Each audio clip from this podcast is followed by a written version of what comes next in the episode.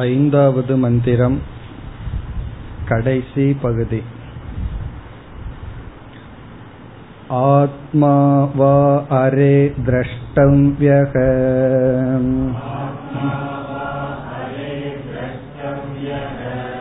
श्रोतव्यो मन्तव्यः निदिध्यासितव्यो मैत्रेयी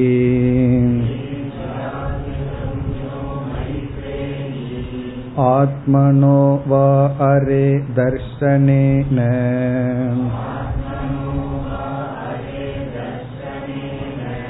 श्रवणेन मत्या विज्ञानेन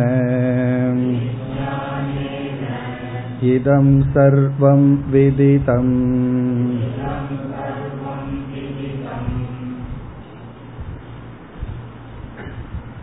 இந்த மந்திரத்தில் நான்கு முக்கிய கருத்துக்கள் கூறப்பட்டுள்ளன என்று பார்த்தோம் முதல் கருத்து எது நம்முடைய சாத்தியம் அல்ல என்கின்ற ஞானம் முதலில் திரவியமான ஜடமான பொருள்களை சாத்தியம் என்று நினைப்போம். அனைத்து பொருள்களையும் அடைந்ததற்கு பிறகு மனிதர்கள் சாத்தியம் உறவுகள் சாத்தியம் என்று நினைப்போம். அவைகளும் சாதனைகள்தான் என்று கூறி நாம் உண்மையில் நாடுவது ஆனந்தத்தை தான் ஆகவே ஆனந்தம் தான் சாத்தியம்.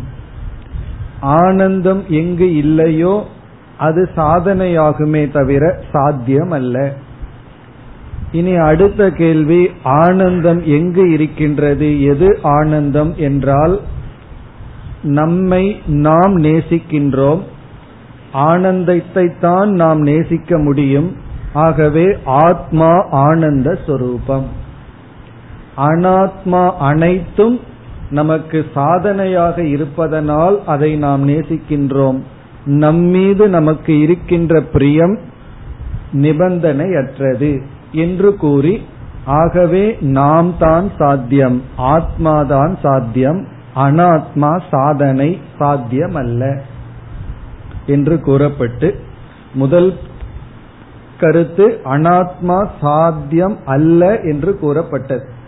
பிறகு இரண்டாவது கருத்து ஆத்மாவா அரே திரஷ்டவ்யக.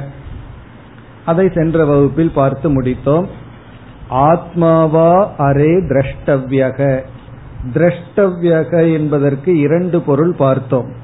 ஒன்று ஆத்மா அறியத்தக்கது. இந்த ஆத்மாவை அறிய வேண்டும்.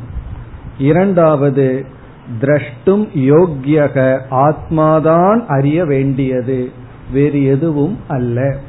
யோக்கியார்த்தே அதாவது ஆத்மாதான் அறிய வேண்டியது என்று இனி ஒன்று ஆத்மாவைத்தான் அறிய வேண்டும். பிறகு மூன்றாவது கருத்து இந்த ஆத்மாவை அறிய ஆத்மாவை அடைய உபாயம் என்ன? அதைத்தான் நாம் சென்ற வகுப்பில் ஆரம்பித்தோம்.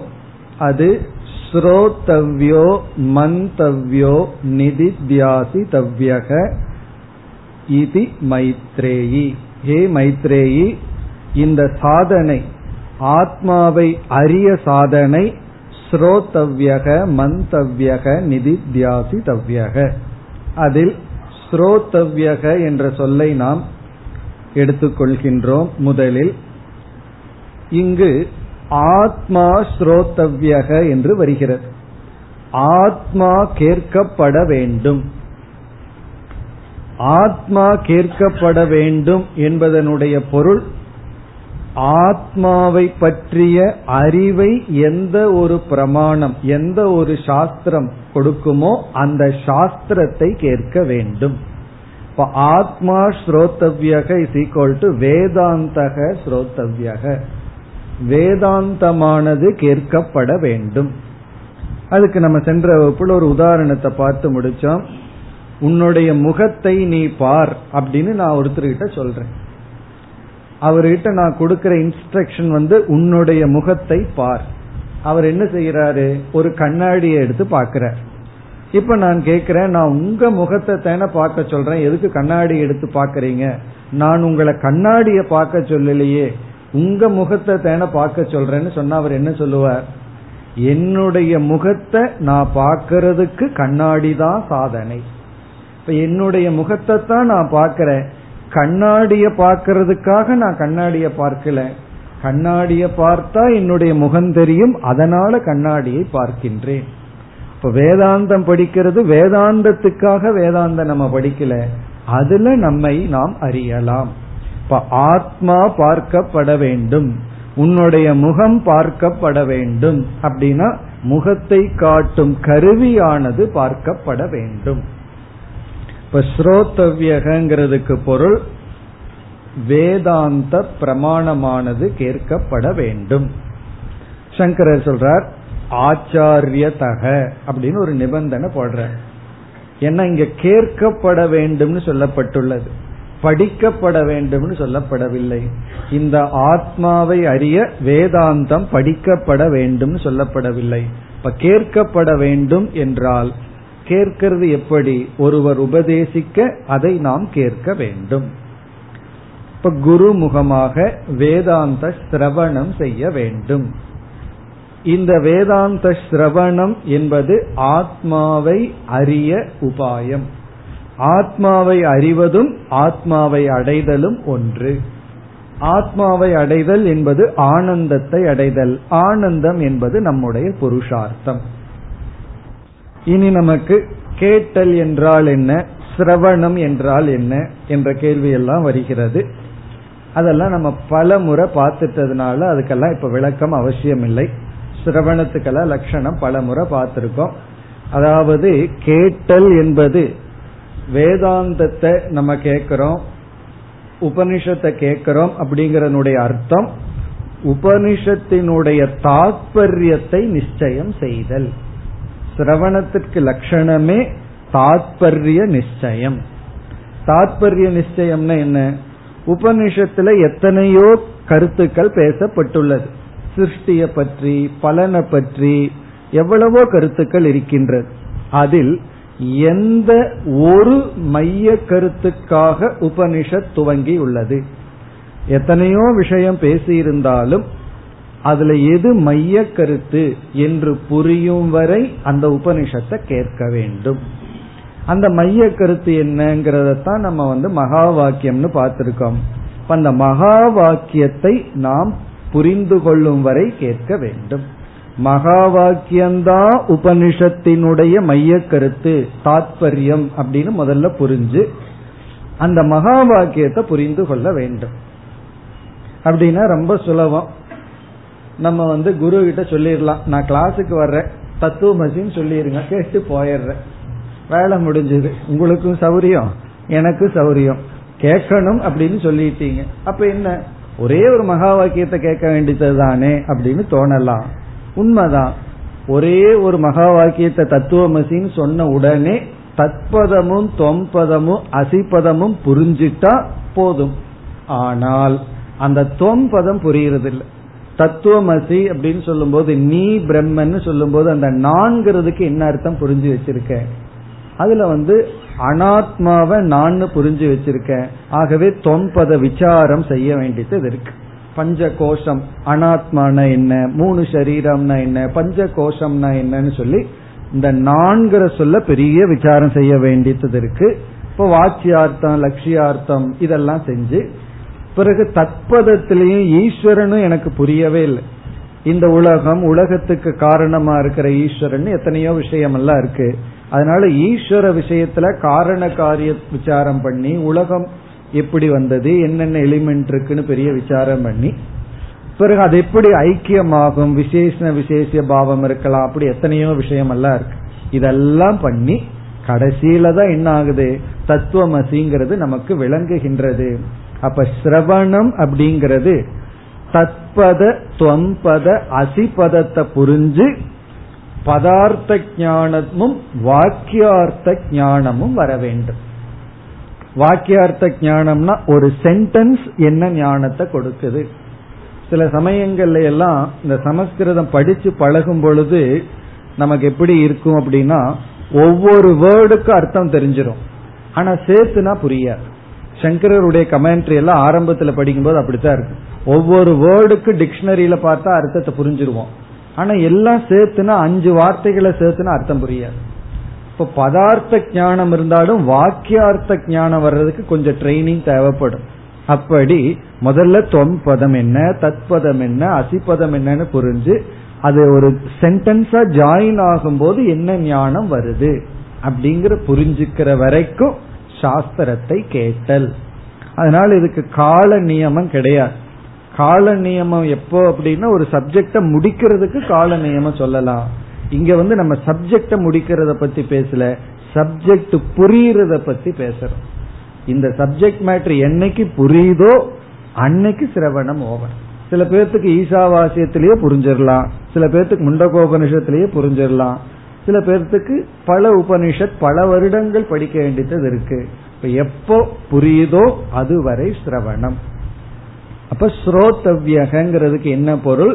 ஆத்மா ஸ்ரோத்தவியகங்கிறது அங்க வாக்கியத்தில் இருக்கு. நம்ம எப்படி புரிஞ்சுக்கணும்?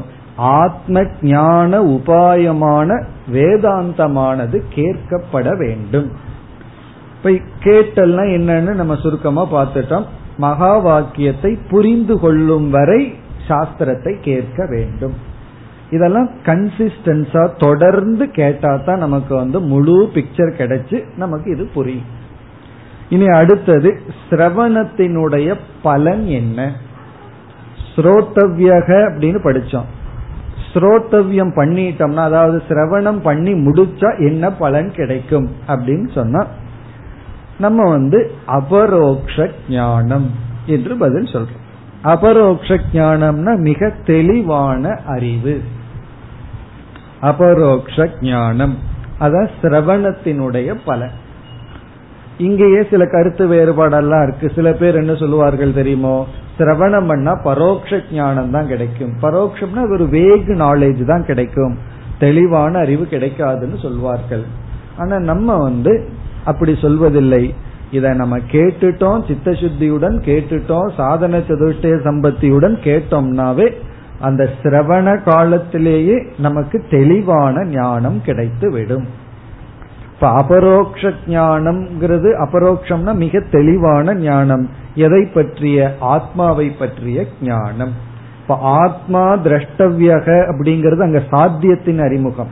ஸ்ரோத்தவியகங்கிறது சாதனையினுடைய அறிமுகம். சாதனை வந்து ஆத்மாவை பற்றிய ஞானத்தை கொடுக்கும். இனி அடுத்த சொல்லுக்கு போவோம். மந்தவ்யக. மந்தவ்யக அப்படின்னு சொன்னா இந்த ஆத்மாவானது மேலும் மேலும் சிந்திக்கத்தக்கது. இங்கேயும் இலக்கணப்படி சப்ஜெக்ட் மேட்டர் ஆத்மாதான். ஆத்மாவானது மீண்டும் மீண்டும் சிந்திக்கத்தக்கது மந்தவ்யக. இந்த இடத்திலையும் நம்ம வேதாந்தத்தை சப்ளை பண்ணணும். மீண்டும் வேதாந்தமானது சிந்திக்கப்பட வேண்டும். ஒரு கேள்வி வரலாம். அதான் ஸ்ரோத்தவியகங்கிற சாதனையிலேயே கேட்கறதுனாலயே புரிஞ்சாச்சே. கேட்டே புரிஞ்சாச்சு அதுக்கப்புறம் எதுக்கு சிந்திக்கணும் அப்படின்னு சொன்னா ஞானத்துக்கு ரெண்டு தடைகள். இதெல்லாம் பல சமயங்கள்ல நம்ம பார்த்திருக்கோம். ஒரு தடை வந்து சம்சயம் சந்தேகம். இனி ஒரு தடை வந்து விபர்யம் விபரீத பாவனா. சம்சயம் விபர்யம்னு ரெண்டு தடைகள் இருக்கு. ஞானத்துக்கே ரெண்டு தடைகள். தப்பா புரிஞ்சிட்டோம்னா அது ஞானம்னு சொல்றது இல்ல தப்பா புரிஞ்சிட்டா அது விபரீத ஞானம். நம்ம சரியாவே புரிஞ்சிருந்தாலும் அந்த சரியா புரிஞ்சிட்டதுல நமக்கு சந்தேகம் வந்துட்டா அது ஞானமா இருக்கா? ஞானம்ங்கிற ஸ்டேட்டஸ் அந்த விருத்திக்கு வராது போயிரும். சரியான ஒருவர் வந்து ஒரு விஷயத்த நமக்கு இன்ஃபர்மேஷன் சொல்றார். அவர் சொல்றது சரிதான். நமக்கு ஸ்ரத்த இருக்கு சரின்னு நினைச்சிட்டு இருக்கோம். இனி ஒருவர் வந்து சொல்றார் அவர் சொன்னது பொய் உண்மை இல்லைன்னு சொல்றார். உடனே நமக்கு வந்து இவருடைய வாக்கியத்தை கேட்டு சரியா சொன்ன வாக்கியத்துல நமக்கு சந்தேகம் வந்தாச்சு. சந்தேகம் வந்த உடனே நம்ம மனசுல இருக்கிற விருத்தி இருக்க எண்ணம் அதற்கு ஞானம்ங்கிற தகுதி இழக்கப்பட்டு விடுகிறது. ஞானம்ங்கிற ஸ்டேட்டஸ் அதுக்கு போயாச்சு.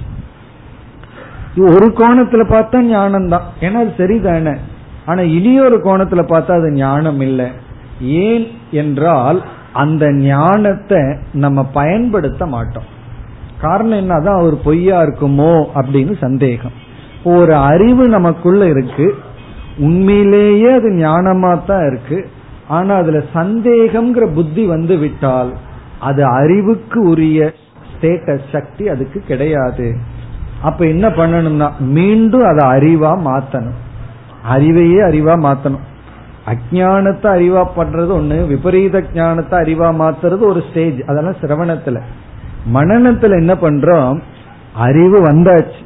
சில சமயங்கள்ல சொல்லுவோம் அல்லவா எனக்கு ஞானம் இருக்கு அறிவு வந்தாச்சு ஆனா சிலதெல்லாம் அறிவுப்படி நடக்க முடியவில்லைன்னு. காரணம் என்ன? இந்த சம்சயம் வந்து விடுகிறது. இப்ப அந்த சம்சயம் அப்படிங்கிறது ஞானத்துக்கு பிரதிபந்தம். பிரதிபந்தம்னா ஞானம் ஞானமாக இருக்க பிரதிபந்தம். தடை பிரதிபந்தம்னா தடை. அந்த தடையை நீக்கிறதுக்கு மந்தவ்யக மனநம் செய்ய வேண்டும். மந்தவ்யகன மனநம் செய்ய வேண்டும். மனநம்ங்கிறது எதனுடைய துணை கொண்டு என்றால் இங்கு சொல்லப்படுகிறது தர்க்கதக ஸ்வமதி பிரதானம் தர்க்கதகன இந்த யுக்தியை பயன்படுத்த வேண்டும். யுக்தியை பயன்படுத்தி இங்க வந்து ஸ்வமதி பிரதானம் ஸ்வ அப்படின்னா நம்முடைய மதினா அறிவு. நம்முடைய அறிவு தான் இங்க பிரதானமா இருக்கு. நம்மளுடைய சிந்தனை பிரதானமா இருக்கு. முதல்ல குரு என்ன சொல்றார்? வேதாந்தம் என்ன சொல்லுதுங்கிறது கேட்டோம். அதற்கு பிறகு அதை நாம் சிந்திக்க வேண்டும். இல்லைன்னா என்ன சொல்லிட்டு இருப்போம்? உபனிஷத் சொல்லுது தத்துவமசின்னு. நான் சொல்லல அப்படின்னு சொல்லிடு. அப்ப நான் சொல்ல வேண்டும் அகம் பிரம்மாஸ்மின்னு.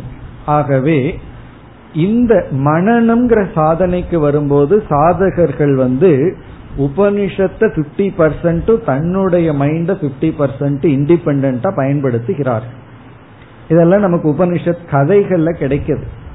தைத்திரிய உபநிஷத்துல படிச்சிருக்கோம் பிருகுவல்லியில. குரு வந்து ஒரு சில உபதேசத்தை கொடுத்துட்டு நீ போய் தவம் பண்ணுன்றார் அவரு வந்து பிருகு போய் தவம் பண்ணிட்டு அன்னமய கோஷம் தான் ஆத்மான்ட்டு வருவார். பிறகு வந்து மீண்டும் தவம் பண்ணுன்னு சொல்லுவார். மீண்டும் தனியா போய் ஆராய்ச்சி செய்து ஆலோசனை பண்ணி பிராணமயம்ட்டு வருவார். இப்படி ஒவ்வொரு கோஷமா அவர் வந்து நீக்கிட்டே போய் கடைசியில ஆனந்த ஆத்மான்னு புரிந்து கொள்கின்றார். அவ்விதம். இங்க வந்து ஸ்வமதி பிரதானமா இருந்து தர்க்கத்தின் துணை கொண்டு மீண்டும் வேதாந்தத்தின் துணை கொண்டு சந்தேகங்களை நீக்கி நம்ம அறிவுக்கு சந்தேகம் வர்றதுக்கான வாய்ப்பு இல்லாம பண்ணணும். அடுத்த கேள்வி. சம்சய ஹேது என்ன? எதனால சந்தேகம் வருது? சந்தேகம் வருவதற்கான காரணங்கள் என்ன அப்படின்னு சொன்னா முதல் காரணம் அனுபவம். அல்லது பிரத்யக்ஷ பிரமாணம். நம்முடைய அனுபவம் தான் வேதாந்தத்திலிருந்து எந்த ஒரு அறிவை அடைஞ்சமோ அந்த அறிவுக்கு ஒரு சந்தேகத்தை கொடுத்து விடுகிறது. நம்முடைய அனுபவமே சந்தேகத்துக்கு காரணமாகி விடுகிறது. எப்படி? வேதாந்தத்தினுடைய உபதேசம் வந்து நீ முக்தன் அப்படின்னு சொல்லி.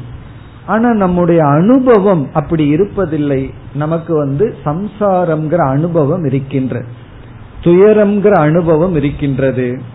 என்னதான் அங்க வாச்சியார்த்தம் லட்சியார்த்தம்னு பிரிச்சாலும் கூட அங்க வேதாந்தம் வந்து அனாத்மாவான உனக்கு ஆனந்த சொரூபம்னு சொல்லல.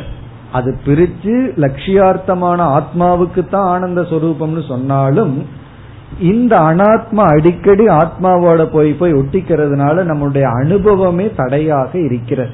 அப்ப மீண்டும் நம்ம விசாரம் பண்ணி மீண்டும் நம்ம சிந்திச்சு இந்த அனாத்மாவுக்கு தான் சுகதுக்கம்ங்கிற அனுபவம் ஆத்மாவுக்கு இல்லை என்று புரிந்து கொள்ள வேண்டும். இப்ப நம்முடைய பிரத்யக்ஷ பிரமாணம் அல்லது நம்முடைய அனுபவம். இப்ப இரண்டாவது வந்து இரண்டாவது சம்சய கேது வந்து அந்நிய சாஸ்திரான் மற்ற சாஸ்திரங்கள்.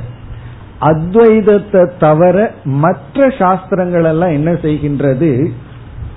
ஆத்மா ஈஸ்வரன் பிரம்மன் ஜெகத் இவைகளெல்லாம் வேறு வேறாக பேசுகிறது. இவை அதாவது ஜெகத் மித்தியா ஆத்மா பிரம்ம ஒண்ணுதான் அப்படின்னு பேசுவதில்லை. அப்ப நமக்கு சந்தேகம் வந்துருது மற்ற சாஸ்திரங்கள் எல்லாம் எதிரா பேசும் பொழுது நான் படிக்கிற அத்வைதம் மட்டும் எப்படி உண்மையாகும்? ஏன்னா சில பேர்த்துக்கு பரந்த மனப்பான்மை. எல்லாத்தையும் ஏத்துக்கணும் யாரையும் நம்ம வந்து குறை சொல்லக்கூடாதுன்னு சொல்லி நம்ம வேதாந்த கிளாஸ்ல வேல்யூவை சொல்லி சொல்லி கொடுத்ததுனால ஒரு பயம். எப்படி மற்றவங்களை குறை சொல்றது? மற்ற துவைதம் விசிஷ்டாத்வைதம் போன்றவர்கள் பேசுகின்றவர்கள் எல்லாம் பெரிய பக்தர்களாகவும் தியாகிகளாகவும் மகான்களாகவும் இருக்கிறார்கள். உண்மையிலேயே அதையெல்லாம் நம்ம கொஸ்டின் பண்றதே இல்லை. அவங்க மகான்கள் தான் தியாகிகள் தான். ஆனால் தத்துவம்னு வரும் பொழுது அவங்க வந்து துவைதத்தை உபதேசித்திருந்தால் அந்த உபதேசம் தவறு. அதுக்காக அவங்க வந்து மகான் இல்லைன்னு நம்ம சொல்லல. தத்துவ ரீதியா அவ்வளவு தூரம் உயர்ந்து செல்கின்றார்கள். அதற்கு மேல செல்லவில்லைன்னு நம்ம சொல்கின்றோம். அல்லது ஒரு சமயம் அந்த மகான் சரியா உபதேசித்து பின்னாடி வந்த சிஷ்யர்கள் தவறா சொல்லி இருக்கலாம். அப்ப என்ன ஆகுது? மற்ற சாஸ்திரங்கள் வரும்போது ஒரு பயம் வந்துடுது. நம்மளுடைய சாஸ்திரம் மட்டும்தான் உண்மையா? அப்படின்னு ஒரு பயம் வந்து சந்தேகம் வருகிறது. இப்ப மற்ற சாஸ்திரங்கள் வரும் பொழுது நம்ம வந்து என்ன செய்வோம் அப்படின்னா அவர்களுடைய சில கொள்கைகளை வச்சிருப்பாங்கல்ல. அந்த கொள்கைகளை நிலைநாட்டி அத்வைதத்தை தவறுன்னு சொல்வார்கள். உண்மையிலேயே அவர்களிடம் சென்று அத்வைதம் சரி என்று தர்க்கத்தால நிரூபிக்கவே முடியாது. பிறகு என்ன நிரூபிக்கலாம் அப்படின்னா அவர்களுடைய கொள்கை தவறுன்னு அவர்களுடைய சாஸ்திரத்தின் துணை கொண்டு நிரூபிக்க முடியும். உண்மையிலேயே நம்ம மனநத்துல அதுதான் பண்றோம்.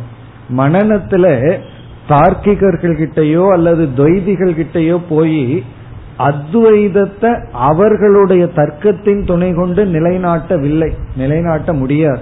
நிலைநாட்ட முடிஞ்சிருந்ததுன்னு அவங்க இருக்க மாட்டாங்க. அது முடியாத காரியம். பிறகு என்ன பண்றோம்? அவர்களுடைய கொள்கை தப்புன்னு காட்டிடுறோம். பிறகு என்ன சொல்ற? உன்னுடைய கொள்கையே மதமே தவறு. அப்படி இருக்கும்போது என்னுடைய மதத்துல நீ தவறு காண முடியாது. பிறகு நம்முடைய அத்வைதம் சரிங்கிறதுக்கு வேதாந்தம் தான் பிரமாணம். இப்ப வேதாந்த பிரமாணத்துல நம்முடைய மதத்தை நிலைநாட்டுறோம். மற்ற பிரமாணத்துல மற்ற மதத்தினுடைய தவறை நாம் சுட்டி காட்டுகின்றோம் அதனாலதான் மற்ற மதத்தில் இருக்கின்ற தவறை ஒரு குறையை நம்ம மனசு அறிஞ்சது அப்படின்னா அது தவறே கிடையாது. அது அது வந்து அறிவினுடைய லட்சணம் அறிவினுடைய வளர்ச்சி.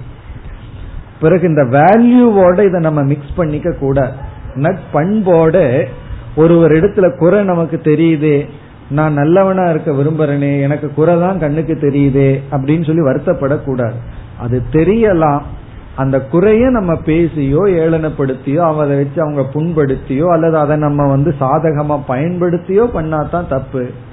ஆனா அந்த குறை தெரிவதில் தவறு கிடையாது. குறை இருந்தால் குறை தெரிந்தால் அதுதான் ஞானம். அப்படி மற்ற எந்த மதங்களாக இருந்தாலும் அந்த சாஸ்திரத்தில் இருக்கின்ற குறையை தெரிந்து அந்த சாஸ்திரத்தின் துணை கொண்டே அவைகளை நீக்குதல். இப்படி எல்லாம் பண்ணிட்டோம்னா என்ன ஆகும்னா நம்முடைய மனதில் ஒரு அறிவு வரும். அந்த அறிவு எப்படி இருக்கும் அப்படின்னா எந்த விதமான சந்தேகத்தினாலும் தாக்கப்படாமல் இருக்கும் அப்படி ஒரு ஸ்ட்ரென்த் ஞானத்துக்கே பலம் தேவைப்படுது. எதிரிகள் இல்லாத ஞானம். அஜாத சத்ரு ஞானத்துக்கே தேவைப்படுது. அந்த ஞானத்துக்கு சந்தேகம் அப்படின்னு ஒரு சத்ரு வராது. உலகத்தில் இருக்கிற ஆயிரம் பேர் அல்லது கோடி பேர் நம்மளுடைய கருத்துக்கு எதிராக சொன்னாலும் நம்ம வந்து ரொம்ப முழுமையா கன்வின்ஸ்டா இருப்போம். இதுதான் சரி அது தவறு. தவறுன்னு சொல்றதை விட நானும் அப்படி நினைச்சிட்டு இருந்துதான் இப்படி வந்தேன் அப்படின்னு புரிஞ்சுக்குவோம். சரி இதோட நிக்குதா அப்படின்னு சொன்னா கிடையாது. அடுத்த சொல் நிதித்தியாசி தவ்யக. இப்ப ஸ்ரோத்தவ்யக என்னன்னு பார்த்தோம். சாஸ்திரத்தில் இருக்கின்ற மைய கருத்தை புரிந்து கொள்ளல் தத்துவமசிய புரிஞ்சுக்கிற வரைக்கும் சிரவணம் பண்றது. மந்தவ்யகிற இடத்துலயும் மீண்டும் சாஸ்திரத்தையே நம்ம பயன்படுத்தி நம்ம சாஸ்திரம் சரி பிறகு மற்ற சாஸ்திரத்தையும் கொஞ்சம் படிச்சு நம்ம சாஸ்திரத்தில் இருக்கிற தர்க்கம் இவைகளை எல்லாம் பயன்படுத்தி மற்றவங்க எப்படி தவறுன்னு புரிஞ்சிட்டோம். நிதித்தியாசி தவ்யகங்கிற இடத்துல வரும் பொழுது என்கின்ற ஞானத்துக்குரிய தடையை நீக்க அந்த நிதித்தியாசனத்தை மேற்கொள்கின்றோம்.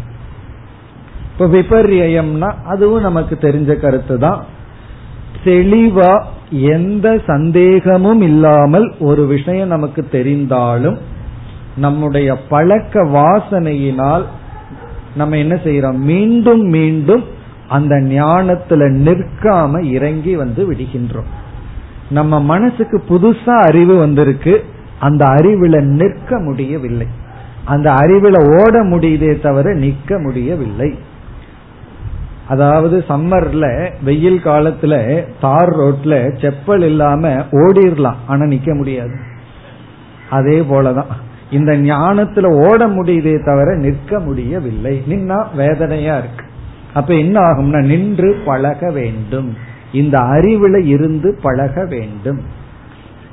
அதற்கு சொல்வார்கள் இந்த தேகாத்ம புத்தி எவ்வளவு சுவாவமா இருக்குமோ அவ்வளவு தூரம் சுவாவமா ஆத்ம புத்தி வரணுமா? அப்படியே கன்வெர்ட் ஆகணும் மாறணும்.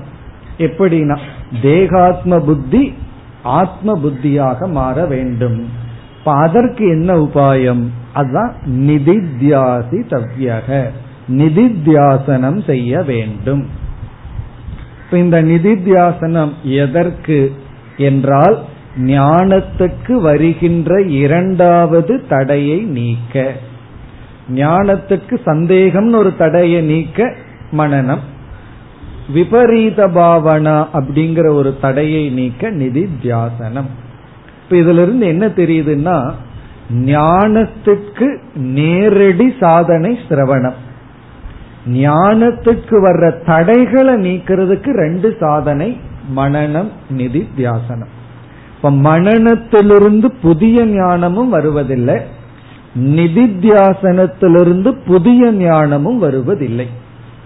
ஆனா நம்முடைய அனுபவத்தில் எப்படி தெரியும் தெரியுமோ நிதித்தியாசனத்திலிருந்து புதுசா ஞானம் வந்த மாதிரி இருக்கும். அது ஒரு அனுபவம் அவ்வளவுதான். சூரிய உதயத்தை போல அனுபவம் தான். ஆனா உண்மை அல்ல. ஏன் அப்படி ஒரு தோற்றம் அப்படின்னா நிதித்தியாசனம் செய்ய செய்ய ஞானத்தினுடைய பலத்தின் அனுபவம் கிடைக்கிறது. ஞானம் வந்து ஒரு பிரயோஜனத்தை கொடுக்கும் அல்லவா? அந்த பிரயோஜனம் அனுபவ ரூபம். அதை நம்ம அனுபவிக்கிறோம். ஞானத்தினுடைய பலத்தினுடைய அனுபவத்தை நம்ம ஞான அனுபவம் அப்படின்னு நினைச்சிடறோம். ஞானத்தினுடைய பலத்தினுடைய அனுபவம் என்ன அப்படின்னா குரோதம் குறையிறது பயம் குறையிறது பொறாம குறையிறது. பொறாமையெல்லாம் நம்ம கொஞ்சம் கொஞ்சம் விட்டு நீங்கும். பயம் கொஞ்சம் கொஞ்சமா நீங்கும். இப்படி எல்லாம் குரோதம் வெறுப்பு நீங்கும் விருப்பு நீங்கும். ஆசைகள் எல்லாம் நம்ம கொஞ்சம் கொஞ்சமா நீங்கும். அப்ப என்ன ஆகின்றதுன்னு சொன்னா நிதித்தியாசனை எந்த அளவுக்கு செஞ்சிட்டு இருக்கிறோமோ அந்த அளவுக்கு ஞானத்தினுடைய பலன் அனுபவிக்கிறோம். அப்ப நமக்கு தோற்றம் எப்படி தெரியுதுன்னா ஞானம் இன்க்ரீஸ் ஆன மாதிரி தெரியுது. அதுக்கு பெஸ்ட் எக்ஸாம்பிள் வந்து சாயந்தரம் அஞ்சு மணிக்கு பௌர்ணமி அன்னைக்கு நம்ம வந்து நிலாவை பாக்கிறோம் அஞ்சு மணிக்கு முழு நிலா நமக்கு தெரியுது. பிறகு சாயந்தரம் ஆக ஆக ஆறு ஏழு ஆக ஆக மூன் வந்து அப்படியே பிரைட் ஆயிட்டே இருக்கு. நம்ம என்ன சொல்றோம்? ஒரு மணி நேரத்துக்கு முன்னாடி இருந்த மூன் இப்ப வந்து சந்திரன் வந்து இப்ப அதிக பிரகாசமா தெரிகின்றான்.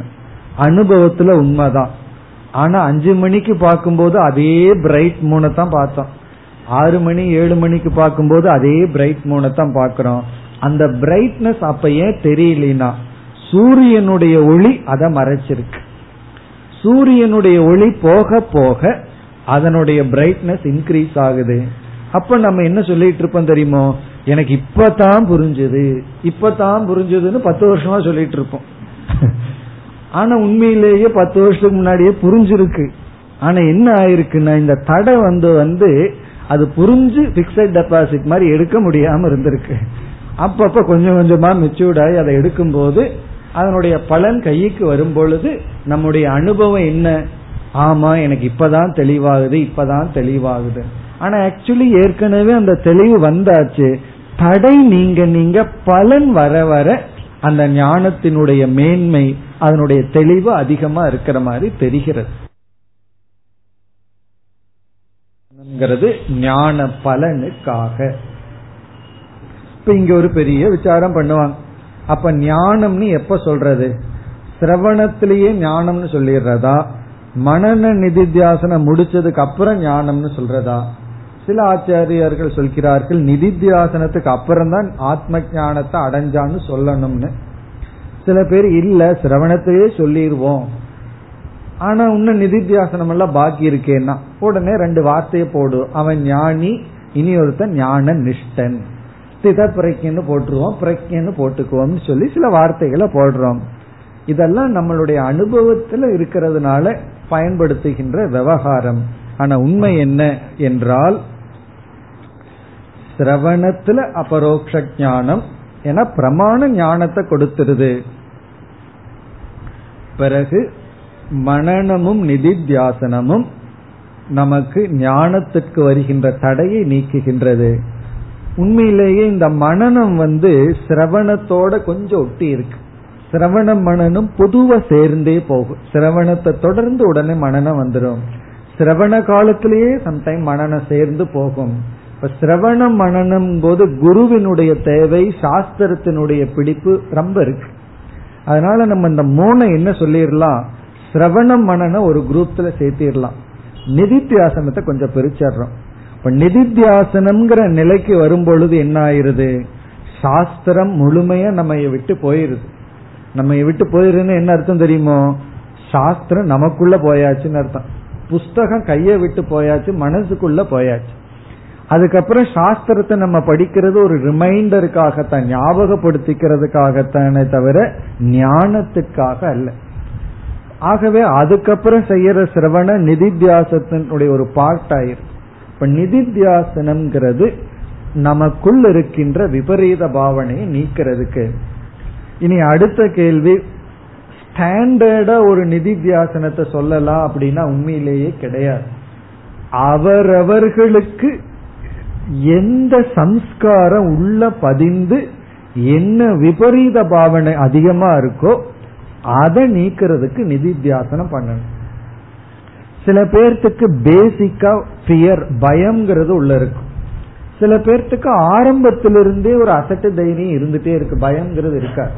ஆனா அவங்களுக்கு குரோதம்ங்கிறது இருக்கு பயம் இல்லைன்னா குரோதம் வந்துடும் ரெண்டுல ஏதோ ஒன்று ஒருத்தன் ஏன் ரொம்ப கோவப்படாம இருக்கான்னா சாத்விகம்னு அர்த்தம் கிடையாது. அவன் வந்து ரொம்ப சாத்விகமா இருக்கா அதான் கோபம் வரலன்னு அர்த்தம் இல்லை. தாமசமா இருக்கலாம். அதனாலயும் கோபம் வராம இருக்கலாம். கோபம் வர்றதுக்கு தர்மத்தின் மீது கொஞ்சம் பற்று வேணும். தர்மத்தை புரிஞ்சிருக்கணும் பொதுவா எப்ப கோபம் வருது? ஒருத்தர் தர்மத்துக்கு மீறி போய் நம்ம ஏமாற்றி ஏதாவது பண்ணா தானே கோபம் வருது. இந்த ஆளுக்கு அதுவே புரியாம இருந்தா இப்படி கோபம் வரும். அப்ப சில பேர்த்துக்கு வந்து குரோதம்ங்கிறது விபரீத பாவனையா இருக்கலாம். சில பேர்த்துக்கு வந்து பயம்ங்கிறது இருக்கலாம். சில பேர்த்துக்கு கம்பேரிசன் சில பேர்த்துக்கு வந்து ஒவ்வொன்றுக்கு ஒவ்வொன்று இருக்கு. அது அவங்க அவங்களுடைய மனதுக்குள்ள போய் அவங்களே பார்த்தா தெரிஞ்சிடும். அது மட்டும் அதிகமா அவங்கள டிஸ்டர்ப் பண்ணும். மீதி எல்லாம் அவங்க ஈஸியா வாக் ஓவர் பண்ணிடலாம். சில பேர்த்துக்கு பேச்சு விபரீத பாவனையா இருக்கலாம். இப்ப என்ன பண்ணணும்னா அவரவர்களுடைய டிசீஸ கண்டுபிடிச்சு எனக்கு எது அதிக பலகீனம்னு கண்டுபிடிச்சு அதற்காக அதிக காலம் செலவிட வேண்டும். அப்படி காலத்தை செலவிட பொழுது முக்கிய உபாயமா இருக்கிறது ஞானம். ஞானத்தை முக்கிய உபாயமா வச்சுட்டு நம்முடைய பலகீனத்தை நீக்குனா அதுக்கு பேரு நிதித்தியாசனம். ஞானம் வராம நம்மளுடைய பலகீனங்களை நீக்கிறதுக்கு செய்யற தியானம் வந்து வேல்யூ மெடிடேஷன் அல்லது உபாசனை. ஞானத்தை கையில பிடிச்சிட்டு ஞானத்தை மனசுல வச்சுட்டு நம்முடைய பயத்தை நீக்கணும்னா தான் அதுக்கு பேரு நிதித்தியாசனம். இப்போ ஒருவரை கண்டு அல்லது ஒரு பொருளை கண்டு நம்ம பயந்துக்கிறோம்னா இந்த ஞானத்தை கொண்டு வரணும். அவர் வேறு நான் வேறு அல்ல. அப்படிங்கிற ஞானத்தை கொண்டு வரணும். அல்லது சரீர நாசமாயிரும்னு பயம் வந்தா இந்த சரீரம் நான் அல்ல. நான் ஆத்மஸ்வரூபம். இந்த சரீரம் அழிஞ்சாலும் நான் அழிவதில்லை அப்படின்னு இந்த பயத்துக்கு எதிரா ஞானத்தை முன் வச்சு தியானம் பண்ண அதுக்கு பேரு நிதித்தியாசனம். இந்த நிதித்தியாசன சிரவண மனநத்தை தொடர்ந்து வரும். அதற்கு முன்னாடி நான் பயப்படக்கூடாது ஈஸ்வரன் என்னை காப்பாற்றிக் கொள்வார். யாம் இருக்க பயமேங்கிறத படிச்சு அதை நினைச்சிட்டு அப்ப பகவான் என்ன காப்பாத்துவார் நான் செய்யற தர்மம் என்ன காப்பாற்றும். இப்படி எல்லாம் நினைச்சோம்னா உண்மைதான். இதுலயும் பயம் நீங்கும். இதெல்லாம் உபாசனை. அந்த பயம் வந்து மேலோட்டமான இருக்கிற பயம் எல்லாம் நமக்கு நீங்கும். நான் பொறாமப்படக்கூடாது. அப்படின்னு நம்ம ஒரு வேல்யூ மெடிடேட் பண்ணுவோம். அதை நிதித்தியாசனம் சொல்லக்கூடாது. அது வந்து இதற்கு முன் ஸ்டேஜ் நம்ம நம்ம தகுதிப்படுத்தி கொள்ள இது டீப் ஆழ்ந்த மனதில் இருக்கிற சம்சாரத்தை நீக்கிறதுக்கு ஞானத்தின் துணை கொண்டு செய்கின்ற தியானம். இதற்கு விஷயம் வந்து அதே ஆத்மஸ்வரூபந்தான் ஆத்மாவுக்கு எவ்வளவு சொரூபம் சொல்றோம்? அஜரம். அதற்கு ஜெரா இல்லை. மரணம் கிடையாது. அஜம்னு சொல்றோம். பிறகு வந்து அவிநாசின்னு சொல்றோம். நமக்கு என்ன ப்ராப்ளமோ அந்த வேர்டு எடுத்துக்கணும். மரண பயம் வந்ததுன்னா அவிநாசி ஆத்மான்னு சொல்லி நினைக்கணும். விநாசமற்றது. வயோதிகத்தினால பயம் வந்ததுன்னா அஜரா. அதற்கு ஜரம் கிடையாது வயோதிகம் கிடையாதுன்னு சொல்லி நம்முடைய சம்சாரத்துக்கு எதிரான ஒரு சொல்லை எடுத்துட்டு அந்த சொரூபந்தான் நான். நான் எதை சம்சாரம் நினைக்கிறோமோ அது எனக்கல்ல அனாத்மாவுக்குன்னு செய்வது நிதித்தியாசனம். இனி அடுத்த கேள்வி இந்த நிதித்தியாசனம் எவ்வளவு நாள்னா? அதுவும் அவங்கவுங்களுடைய விபரீத பாவனையை பொறுத்து. இப்ப இந்த கருத்துக்களுடன் நம்ம மூணு பாயிண்ட முடிச்சிட்டோம். என்ன? எது சாத்தியம் அல்ல அனாத்மா சாத்தியம் அல்ல எது சாத்தியம்? ஆத்மாவா அரே திரஷ்டவியாக. அந்த பகுதி மட்டும் சாத்தியம். இந்த சாத்தியத்துக்கு சாதனை என்ன? ஸ்ரோத்தவ்யோ மந்தவ்யோ நிதித்தியாசி தவ்யாக. கேட்கணும் சிந்திக்கணும் தியானிக்க வேண்டும். இதோட மூன்றாவது பகுதி முடிவடைகிறது. இனி இந்த மந்திரத்தினுடைய நாலாவது பகுதி நிதித்தியாசனம் செய்து முடித்த பிறகு என்ன பலன் கிடைக்கும் என்பது கடைசி பகுதி. ஆத்மனோவா அரே தர்ஷனேன அப்படிங்கிற பகுதி. அந்த பகுதியை பார்க்கறதுக்கு முன்னாடி இந்த இடத்துல ஒரு சிறிய விசாரத்தை நாம் மேற்கொள்வோம். இது வந்து ஒரு சின்ன விசாரம். நல்ல இன்ட்ரெஸ்டிங் விசாரம் தான் என்ன விசாரம் என்றால் இந்த சமஸ்கிருதத்துல தவ்ய அப்படின்னு ஒரு வார்த்தையை நம்ம இப்ப படிச்சுட்டோம். திரஷ்டவ்யக. ஸ்ரோதவ்யக மந்தவ்யக நிதித்தியாசி தவ்யக. இந்த தவ்யம் அப்படின்னு சொன்னா வேண்டும் செய்யணும் அப்படின்னு அர்த்தம். ஆர்டர் கமாண்ட் விதி. தவ்யம்ங்கிறது விதி பிரத்யம் அப்படின்னு சொல்றோம். விதி பிரத்யம்னா இட் இஸ் அ கமாண்ட் இப்படித்தான் பண்ணணும். அக்னிஹோத்திரம் ஜுகோதிங்கிற இடத்துல அக்னிஹோத்திரம் ஜுகுயாத். நீ அக்னிஹோத்திரத்தை செய்துதான் ஆக வேண்டும். எது வரைக்கும்னா யாவ ஜீவம் உயிரோட இருக்கிற வரைக்கும். அப்படி எல்லாம் சாஸ்திரம் வந்து கர்ம காண்டத்துல நமக்கு ஆர்டர் கொடுக்கு விதி கொடுக்குது. இப்ப இங்க நம்ம பார்த்தோம் அப்படின்னம்னா திரஷ்டவ்யக ஆத்மா பார்க்கப்பட வேண்டும் தான் ஒரு கமாண்ட் ஒரு ஆர்டர். ஸ்ரோதவ்யக கேட்டுத்தான் ஆக வேண்டும். சிந்தித்துத்தான் ஆக வேண்டும். நிதித்தியாசனம் செய்துதான் ஆக வேண்டும். சாய்ஸ் இல்லாம இப்படித்தான் பண்ணணும்னு ஒரு விதி. இப்ப அந்த விதியில இப்ப ஒரு மீமாம்சா விசாரத்தை நம்ம செய்ய போறோம். இப்ப என்ன விசாரம் அப்படின்னு சொன்னா வேதாந்தத்துல நம்ம என்ன சொல்றோம்? கர்மகாண்டத்தை போல விதி எல்லாம் கிடையாது. கர்மகாண்டத்துல தான் விதி இருக்கு. சத்தியம் வத தர்மம் சர. ஆச்சாரிய தேவோ பவ அதிதி தேவோ பவ. இதெல்லாம் கமாண்ட் உண்மைய பேசித்தான் ஆக வேண்டும். இப்படி எல்லாம் சாஸ்திரத்துல கர்ம காண்டத்துல தான் ஆர்டர் கமாண்ட் இருக்கு. ஞான காண்டம் நம்ம என்ன சொல்றோம்? இது கமாண்ட் கிடையாது விதி கிடையாது ஸ்டேட்மெண்ட் ஆஃப் ஃபேக்ட் இருக்கிறத எடுத்து சொல்றது ஞான காண்டம் ஆத்மாவுடைய சொரூபம் இப்படி இருக்கு அதை எடுத்து சொல்லுது. சரி இப்படிப்பட்ட ஆத்மாவுக்கு என்ன சாதனை? அதை எடுத்து சொல்லுது இங்க விதி இல்லை அப்படின்னு நம்ம சொல்லுவோம். ஆனா விதியினுடைய பிரத்யம் இருக்கே அந்த சொல் வந்து விட்டது. திருஷ்டவியக ஸ்ரோதவியகன்னு அந்த விதியினுடைய சாயம் அதனுடைய ஷேடோ இங்க வந்தாச்சு. உடனே கர்ம காண்டி சும்மா இருப்பானா? அவனுக்கு ஒரே சந்தோஷம். ஏன்னா ஞான காண்டத்திலையும் பாரு இதே விதி இருக்கு. கர்ம காண்டத்திலையும் விதி இருக்கு. ஞான நீ நம்ம பெருமையா சொல்லிட்டு இருக்க இங்க எல்லாம் யாரும் கமெண்ட் பண்றதுக்கெல்லாம் யாரும் கிடையாது. எடுத்து சொல்லப்படுது அவ்வளவுதான். நீ கேட்டுக்கணும் அப்படின்னு சொல்லப்படுது. அப்படிங்கும்போது ஒரு சந்தேகம் நமக்கு வருது. இங்கேயும் விதி ஏதாவது இருக்கா? பிறகு இந்த விதி ஏன் இல்லை? எப்படி இல்லை? அப்படிங்கறத இப்பொழுது நமக்கு விசாரம்.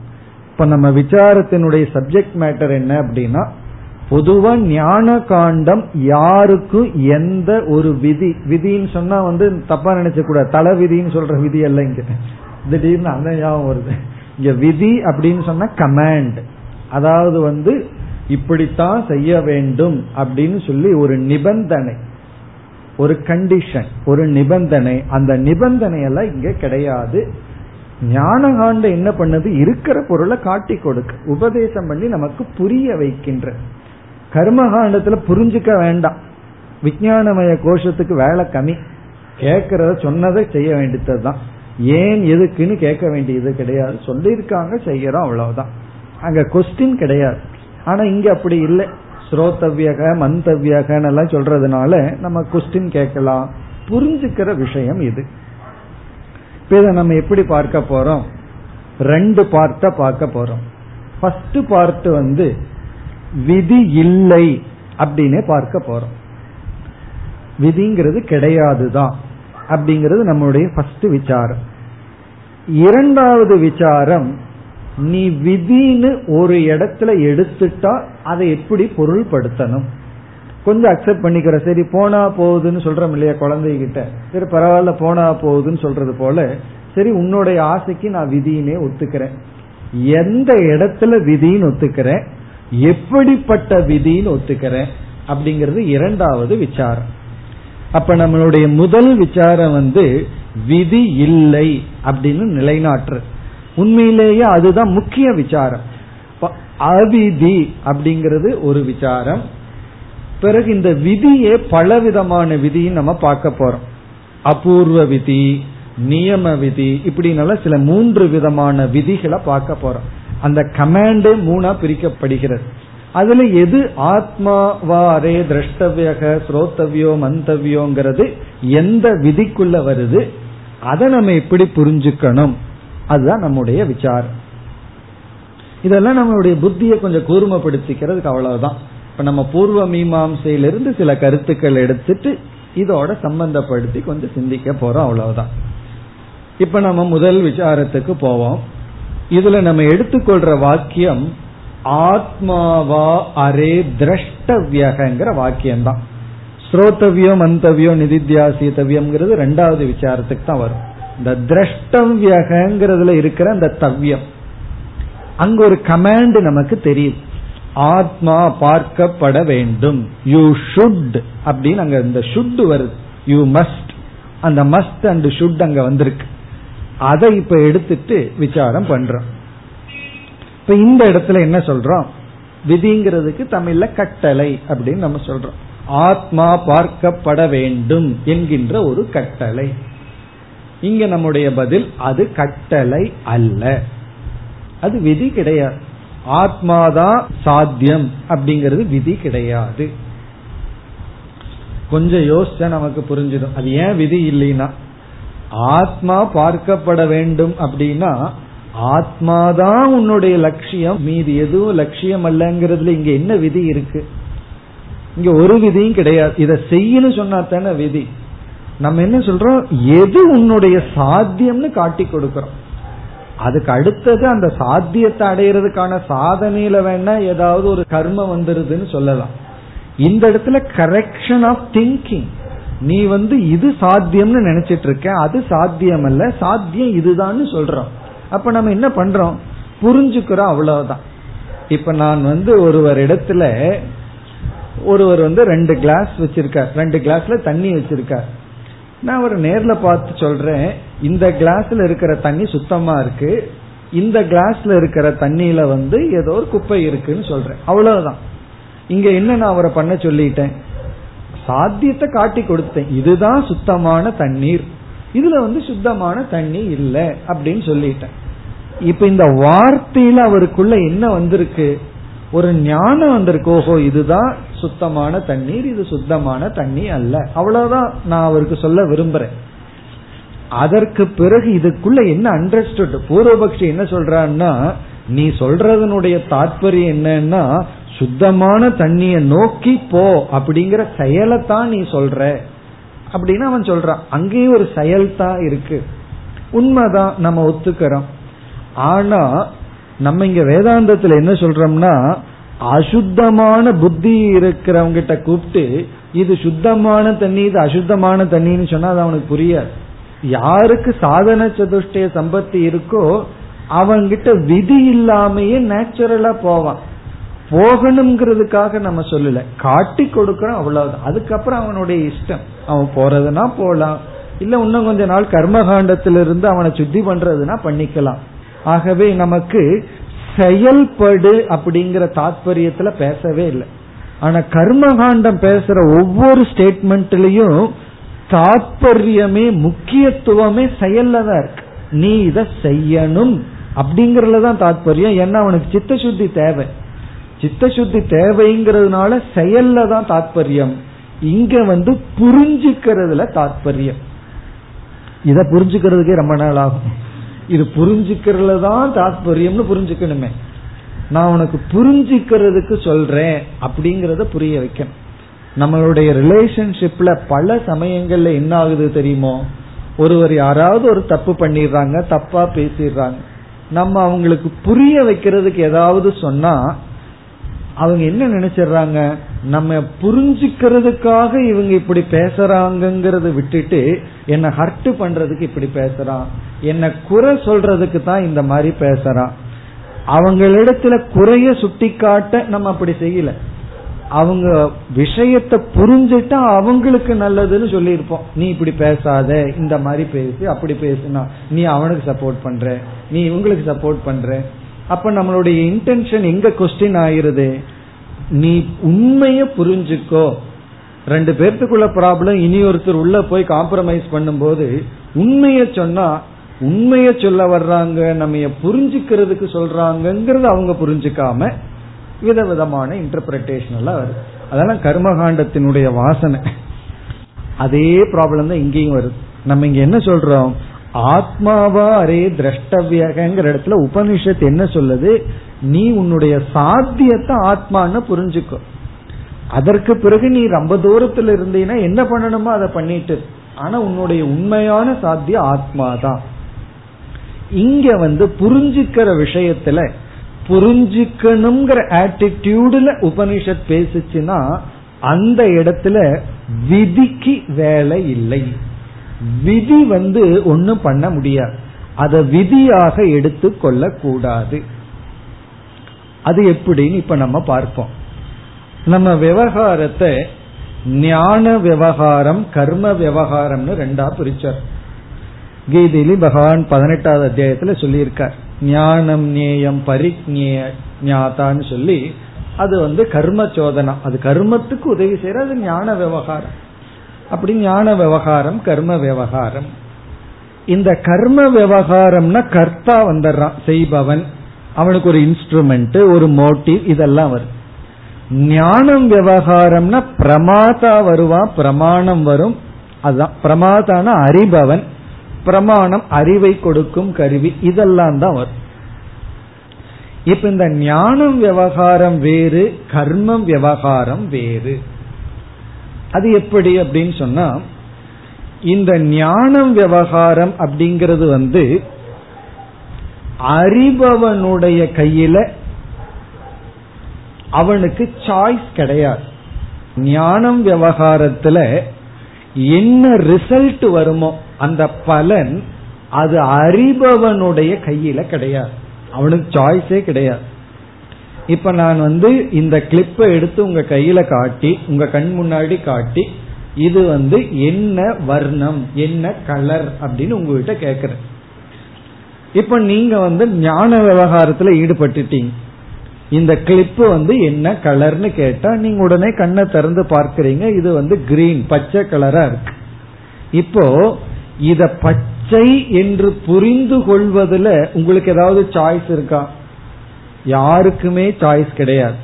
அதனாலதான் இங்க இருக்கிறவங்க எல்லாருமே ஒரே மாதிரி புரிந்து கொள்வார்கள் பச்சை கலர்னு சொல்லி. இல்லையே எனக்கு ப்ளூவா தெரியுதேன்னா. ஐ டாக்டர்கிட்ட போயிட்டு வாங்கன்னு சொல்லிடுவோம். அப்படி தெரிஞ்சதுன்னா உங்க கண்ணுல கோளாறு பிரமாணம் சரியா வேலை செய்யலன்னு அர்த்தம். இல்ல கண்ணாடியை போட்டு பாருங்கன்னு சொல்லுவோம்.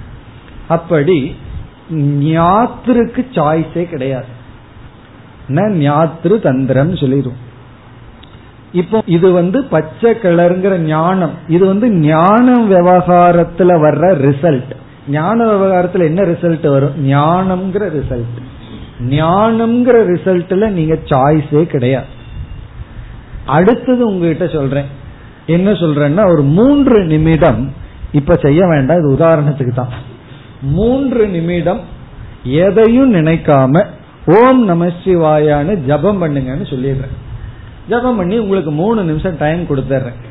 நீங்க மூணு நிமிஷத்துக்கு அப்புறம் ஜபம் பண்ணி முடிச்சுட்டு வர்றீங்க. அந்த ஜபத்தினுடைய பலன் ஒவ்வொருவருக்கும் மாறுபடும். ஏன்னா ஒருவர் மூணு நிமிஷத்துல மூணே முறை தான் ஓம் நம சிவாய சொல்லியிருப்பார். ஒருவர் வந்து நூறு முறை சொல்லியிருப்பார். ஒருவர் நூத்தம்பது முறை டிஸ்ட்ராக்ஷன் ஆகாம சொல்லியிருப்பார். அப்படி அவரவர்கள் அவரவர்களுடைய பெர்ஃபார்மன்ஸ்ல டிஃபரன்ஸ் இருக்கு மாற்றம் இருக்கு. ஏன்னா கர்த்திரு தந்திரம். ஒருவர் வந்து நல்ல மனசு அமைதிப்படுத்தி இருந்தார்னா முழுமையா மூணு நிமிஷம் ஒழுங்கா பண்ணியிருப்பார். ஒருவர் மனசுக்கு அவ்வளவு ட்ரைனிங் கொடுக்கலைன்னா செஞ்சிருக்க முடியாது. அப்ப கர்மம்னு வரும்பொழுது என்ன ஆகுதுன்னா அதுல தாரதமியம்ங்கிற ரிசல்ட் வந்துருது. அந்த இடத்துல நான் என்ன சொல்லலாம் ஒரு விதி கமாண்ட் பண்ணலாம். இந்த நேரத்தில் இதை நினைக்க கூடாது. அங்க கமாண்ட் இதை நினைக்காதீங்க அதை நினைக்காதீங்க. இப்படித்தான் செய்ய வேண்டும் அப்படின்னு சொல்லலாம். ஏன்னா சில பேர் ஒவ்வொரு மாதிரி செய்யலாம். நான் என்ன சொல்லணும் அதுக்கு மாத்தியும் செய்யலாம். வேற விதத்துல செய்யலாம். தப்பா செய்யலாம். இல்ல நான் இந்த மூணு நிமிஷம் செய்ய மாட்டேன். அடுத்த மூணு நிமிஷம் தான் செய்வேன்னு சொல்லலாம். அப்போ கர்மம்னு வரும் பொழுது கர்த்தாவுக்கு சாய்ஸ் இருக்கு. எப்படி வேணாலும் பண்ணலாம். அதனாலதான் பலன்ல தாரதமியம் வருது. பலன்ல வந்து டிஃபரெண்ட் வருது. ஞானத்துல சாய்ஸே கிடையாது. பத்து பேர் வந்து கூவத்தை கடக்கும் பொழுது பத்து பேருக்கும் அங்க என்ன வாசனை இருக்கோ அந்த வாசனையில சாய்ஸ் கிடையாது. ஆனா கர்மம் இருக்கு. எவ்வளவு வேகமா கிடக்கிறதுல சாய்ஸ் இருக்கு. ஒருவர் மெதுவா அந்த வாசனையை சுவைச்சிட்டு போலாம். ஒருவர் வேகமா ஓடலாம். அதுல சாய்ஸ் இருக்கு. அப்ப கர்மம்னு வரும்பொழுது சாய்ஸ் இருக்கு. ஞானம்னு வரும்போது சாய்ஸ் இல்ல. இங்க வந்து அடுத்த பாயிண்ட் என்ன சொல்றோம்னா எங்க சாய்ஸ் இருக்கோ அங்கதான் விதி வேலை செய்யும். விதி எங்க பிரயோகிக்கலாம்னா எங்க வந்து தப்பா பண்றதுக்கு வாய்ப்பு இருக்கோ அங்கதான் நம்ம வந்து விதிய வந்து பயன்படுத்த முடியும். வாய்ப்பே இல்லாத இடத்துல ஒரு கமாண்ட கொடுத்தோம்னா அந்த கமாண்டுக்கு அர்த்தமே கிடையாது. தப்பா பண்றதுக்கு வாய்ப்பே இல்லாத இடத்துல நான் ஒரு கமாண்ட் கொடுக்கறேன்னா அந்த கமாண்ட் ஒரு ஜோக்கு தான். தப்பு செய்யற இடத்துல சாய்ஸ் இருக்கிற இடத்துல தான் கமாண்டே ஒர்க் ஆகும். அது ஒரு இன்னும் சின்ன உதாரணம் சொன்னா புரிஞ்சிடும். ஒருவர் வந்து மூக்கு அடைச்சிட்டு வாயில மூச்சு விட்டுட்டு இருக்காருன்னு வச்சுக்கோமே. அப்ப நான் கமாண்ட் பண்ணலாம். வாயில மூச்சு விடாத மூக்குல மூச்சு விடுன்னு சொல்லலாம். காரணம் என்ன? சாய்ஸ் இருக்கு. லெப்ட் ஹேண்ட்ல எடுத்து சாப்பிட்டாருன்னா சாய்ஸ் இருக்கு. வேண்டாம் ரைட் ஹேண்ட்ல தான் எடுத்து சாப்பிடணும்னு சொல்லல. நான் வந்து காதுல தான் நீ கேட்கணும் வாயில கேட்க கூடாதுன்னு சொன்னேன்னு வச்சுக்கோமே. நீ வந்து வாயில கேட்கவே கூடாது மூக்குல கேட்க கூடாது காதுல தான் கேட்கணும்னு சொன்னா சிரிப்பு தான் வரும். இது என்ன கமாண்ட் இந்த கமாண்டுக்கு ஏதாவது அர்த்தம் இருக்கா? அதே இது வாயில மூச்சு விடாத மூக்குல தான் மூச்சு விடணும்னா கமாண்ட் இதுவும் கூட கொஞ்சம் தேவையில்லாத கமாண்ட் தான். நார்மலா மூக்குல தான் மூச்சு விடுவோம் இப்ப தமாசுக்கு விளையாட்டுக்கு வாயில மூச்சு விட்டோம்னா அது அங்க ஒரு சாய்ஸ் இருக்கு. ஆனா நீ காதல தான் கேட்க வேண்டும் அப்படின்னு சொன்னா இந்த விதிக்கு அர்த்தமே கிடையாது. காரணம் என்ன? நான் எப்பாவது மூக்குல கேட்டிருக்கிறேனா? அல்லது கண்ணுல கேட்டிருக்கிறேனா? இன்னைக்கு காதல தான் கேட்கணும்னு வந்து சொல்றதுக்கு. அப்போ எங்க சாய்ஸ் இருக்கோ எங்க தேர்ந்தெடுக்க வாய்ப்பு இருக்கோ அங்கதான் விதி செல்லும். தேர்ந்தெடுக்க வாய்ப்பு இல்லாத இடத்துல கமெண்ட் பண்ணோம்னா அதுக்கு வந்து அர்த்தமே இல்லை. சில சமய பேரண்ட்ஸ் அப்படி கமெண்ட் பண்ணுவாங்க. அங்க சாய்ஸே இருக்காது. அதனாலதான் அந்த கமாண்ட் அவங்களுடைய ஆர்டர் எல்லாம் குழந்தைகளுக்கு ஜோக்கா போயிடும். நீ படி படின்னு ஒரு குழந்தை வந்து சொல்லு சும்மா எப்ப பார்த்தாலும் படி படின்னு சொல்லிட்டு இருக்காங்க. அதைத்தான் நான் செய்ய போறேன். சொல்லாட்டி என்னன்னா படிக்கிறது அந்த குழந்தை பண்ண போகுது. அதை போய் சும்மா படி படின்னு சொல்லிட்டு இருந்தா அந்த கமாண்டுக்கு அர்த்தம் இல்லாம போகும் ஒரு கமாண்ட் நம்ம கொடுக்கறோம் அப்படின்னம்னா அந்த கமாண்டுக்கு நீட் நெசசிட்டி இருக்கு. தேவையில்லாத ஒரு ஆர்டர் கட்டளை கொடுத்தோம் அப்படின்னா அல்லது கட்டளைக்கு அர்த்தம் இல்லாத இடத்துல கொடுத்தோம்னா அது கட்டளை அல்ல. பாக்குறதுக்கு கட்டளையா இருக்கு. அதைத்தான் நம்ம சாஸ்திரத்துல விதி சாயா அப்படின்னு சொல்லிருக்கோம் அப்ப இங்க என்ன சொல்றோம்? திரஷ்டவியக இஸ் அ விதி சாயா ஷேடோ கமாண்டினுடைய ஷேடோ அங்க கமாண்ட் கிடையாது. காரணம் என்ன? ஆத்மா அறியப்பட வேண்டும். திரஷ்டவியகன அறியப்பட வேண்டும். அறிகிற விஷயத்துல என்ன கமாண்ட் இருக்கு? அதை நம்ம பார்த்துட்டோமே. காதல தான் கேட்கணும். கண்ணுல தான் பார்க்கணும் அப்படிங்கிற கமாண்டுக்கு அர்த்தமே கிடையாது. கண்ணுல பார்க்க வேண்டும் அப்படின்னா கண்ணை பயன்படுத்து அப்படிங்கறது அர்த்தம். அப்படி ஆத்மாவா அரே திரஷ்டவியகங்கிற இடத்துல அது விதி அல்ல. காரணம் அங்கு சாய்ஸ் தேர்ந்தெடுக்கும் வாய்ப்பு இல்லை. கர்மம் வேறு ஞானம் வேறு. இப்ப இந்த அடிப்படையில அது விதி அல்லன்னு சொல்றோம். இது வந்து திரஷ்டவியகங்கிற இடத்துல. இனி ஸ்ரோத்தவ்யோ மந்தவ்யோ நிதித்தியாசித்தவ்யங்கிற இடத்துலயும் நம்ம கமாண்ட் இல்லைன்னு சொல்ல போறோம். பிறகு போனா போகுதுன்னு சொல்லி கமாண்டுன்னு எடுத்துட்டாலும் அதை எப்படி எடுத்துக்கலாம் அப்படின்னு அடுத்த விசாரம் அடுத்த வகுப்பில் செய்வோம். ॐ पूर्णमधपूर्णमिधं पूर्णात्पूर्णमुदच्छते पूर्णस्य पूर्णमादाय पूर्णमेवावशिष्यते ॐ शान्ति शान्ति शान्तिः